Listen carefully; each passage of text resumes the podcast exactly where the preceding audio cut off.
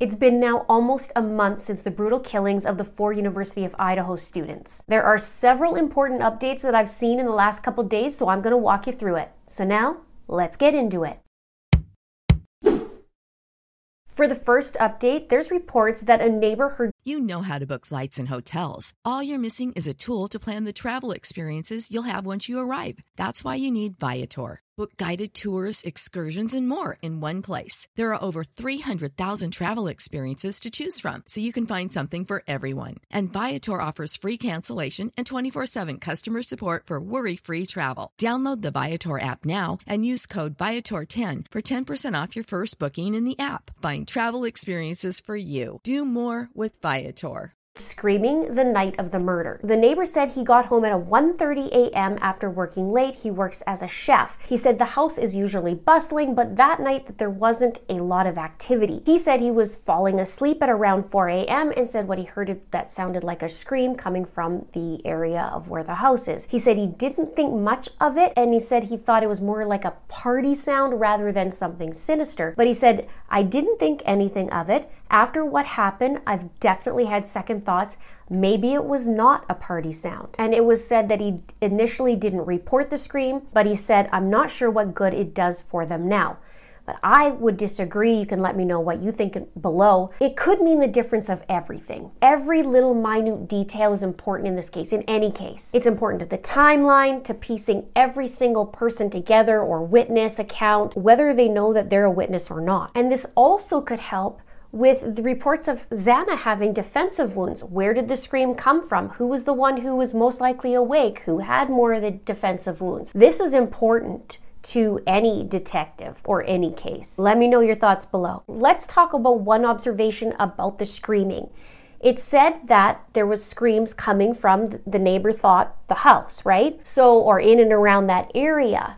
But there was also reports about how the in the house itself you can't really hear from floor to floor. But there's some discussion around yeah, but can you still hear somebody even though from floor to floor you can't, but you're hearing somebody through the windows. Let me know your opinion below. I'm of the opinion that yes, you could still hear the screams coming through the windows, maybe not from floor to floor, especially if they maybe, you know, added some extra soundproofing to the home, which sounds like from earlier reports, I did it in the last video, that a previous tenant was talking about not being able to hear. This same neighbor also said that he told police earlier about an unfamiliar vehicle. It was a black SUV that was said to be parked near the front of that house. For the next update, the police are actually looking, they're on the hunt for a white car. It's a 2001 to 2013 Hyundai Elantra. The authorities would like to speak to the occupant or occupants of the vehicle, they said, who may have critical information about the homicides. The Moscow Police Department said they credit this finding because of tips from the public that led them to this car. They said if you know of or own a vehicle matching this description or know of anyone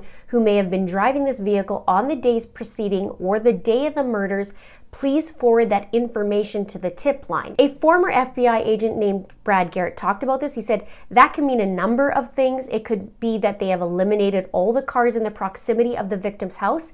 They cannot figure out what or why this car was there that night. This could be just an elimination, it could be a witness, or it could be a suspect. It's also said that authorities are watching the borders for this specific type of vehicle. Moscow is 190 miles south of the Canada and US border. Another update is there was body cam footage that was recently released and it was unrelated to this case. However, what was interesting was it was taken at 3:01 a.m. the night of the murders. It was said to be alcohol related. Nobody is a suspect or nobody's involved in this case whatsoever. However, it was interesting to see.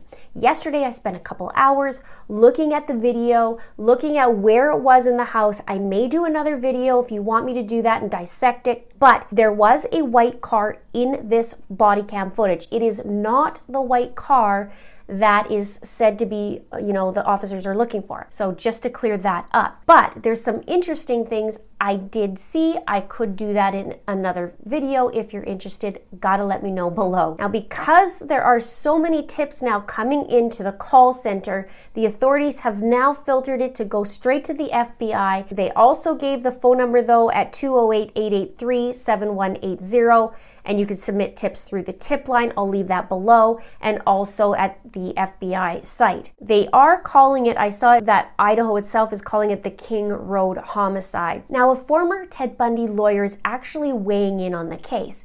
His name's John Henry Browne, and he was the criminal defense attorney for Bundy in the 70s and 80s. It was reported here that this actually has haunted him, the Bundy case for his entire career. And it says to the point where he prefers not to discuss the man whom he described as being born evil. He says he sees similarities to the case. He says just the randomness of it is actually something that does stand out. Of course, most of Ted's behavior was random. There were times when Ted would follow people and then decide not to kill them. And that was his way of exercising his grandiosity. You know, I can control life here and there. This lawyer also pointed out how the University of Idaho victims were involved in Greek life as well, much like Bundy's. And it mentioned sorority sisters sisters from Florida in Bundy's case. He likened the crime scene to the de facto sorority house, it was said, and described the victims as a really attractive young group. He says most crimes of this nature are based on power and anger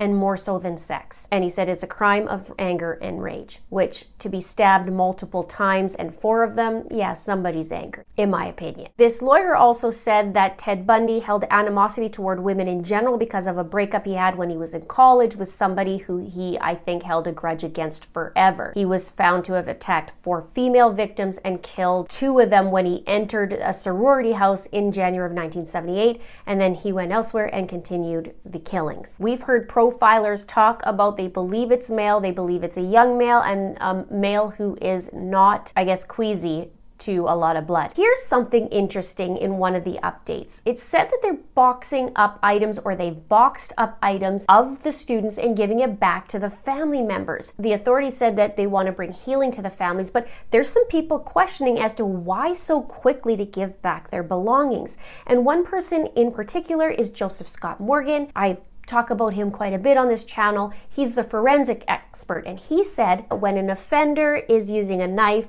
to kill or assault, that he will leave remnants of cast off while carrying out the killings. And he says, as they withdraw the knife, droplets of blood travel through the air. Now, sometimes these droplets can't be fully appreciated. You can't see them necessarily. And that droplet may deposit itself on just some kind of arbitrary item in a room. But once the item has been removed from the spot where it sat during the course of the crime, you can never go back and place that item in its original orientation. That's important for the crime scene investigators when they go. They can tell with you know, the patterns, the blood spatter, and all that. He says you lose all context. You can't go back and say, well, we missed this, we're going to place it back here. Items that the family would like to have, how does that trump practical necessity? He says, what's it going to hurt to lock this thing down for a longer time just to make sure everything has been considered? Now, as a parent, I'm sure you would want their belongings back.